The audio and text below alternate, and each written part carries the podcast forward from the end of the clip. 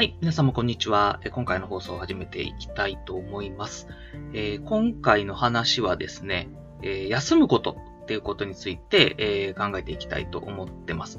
えまあ、私の考え方の一つに、あのどんどん休めというようなあの発想があります。で、これは、あの、怠けるなという意味ではなくて、え疲れた時は積極的に休みましょうと。あの、無理を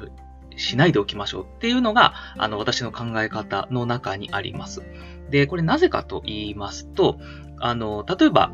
ちょっと体調悪いなと思って、まあ、1日、えー、出たとするじゃないですか。仕事出たとするじゃないですか。で、その後で、えー、さらに体調を崩してしまって2日間休んでしまう。っていうのが例えばあったとします。で、えー、もう一方の選択肢としては、ちょっと体調が悪いって時に1日だけ休みますと。で、そうなると、えー、体調がまた回復して、そこから働けるようになりましたって考えたときに、えー、どっちの休む日数が少ないかって考えたら、後者の方なんですね。先に休ん、1日休んでしまった方が、えー、効果が良かったみたいなことじゃないですか。で、結構こういうことってあると思うんですよね。ちょっと、え、頑張ってしまったせいで、えダダダダッとこう体調を大きく崩してしまって、長い期間休む、休まざるを得なくなってしまったっていうようなことあると思うんですよ。で、そういうことを、まあ、考えたときに、まあ、ちょっと体調悪いなっていうぐらいでも、あの、休めばいいんだと思ってます。で、えー、特にま疲れた時っていうのは、あの、無理せずに、えー、休息取った方がいいです。その方が、あの、仕事の効率もいいですし、っていうことがあるんですけど、まあ、こういう話すると、あの、社会人になると責任もあるんだし、えー、なかなかそういうふうにいかないよっていう反論がやっぱ出るんですよ。で、えー、まあそうなんです。確かにそういうことはあって、責任があるっていうのはそうなんですけど、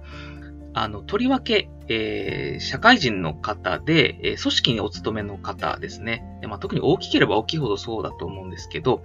あのはっきり言います。えー、あなたがいなくても組織は回ります。はい。ちゃんと回るようになってます。はい。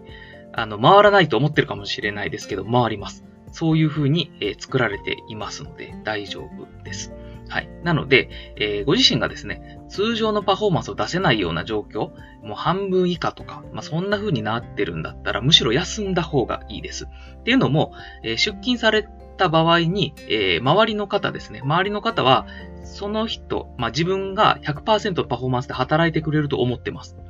はい。なのに、自分は50%でしか働けませんってなると、えー、それこそ、周りが崩しちゃうわけですよね。え、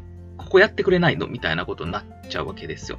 はい。なので、えー、そういう風になるぐらいだったら、1日休、しっかり休んだ方がいいです。そうなると、あ、今日は休みなんだなって他の方々も理解して、それで、えー、業務を調整しようという形で回りますので、うん。なので、無理しない方がいいと思ってます。結果的にその、えー、職場のためにもなりますし、えー、自分のためにもなるというふうに、あの、私は考えてますので、えー、休むっていうことをためらわないでほしいなと思います。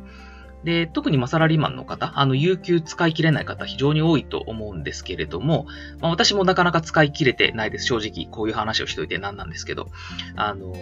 なんですけど、やっぱり、えっ、ー、と、積極的にそういう休み、えー、与えられているものですので、えー、使えた方がいいですし、まあもちろんその業務を調整しながらってとこあると思うんですけど、あの、休めた方がいいと思いますし、あの、リフレッシュっていうのは非常に大事です。あの、生産性っていうのを考えたときに大事なことなので、え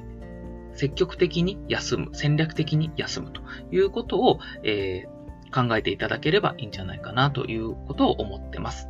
はい。ということで、え今回はですね、あの、休むことということについての私の考え方をお伝えさせていただきました。あの、あなたの、まあ、考え方の、まあ、参考になればあ嬉しいなというふうに思います。では、今回の放送はこれで以上とさせていただきます。どうも聞いていただきましてありがとうございました。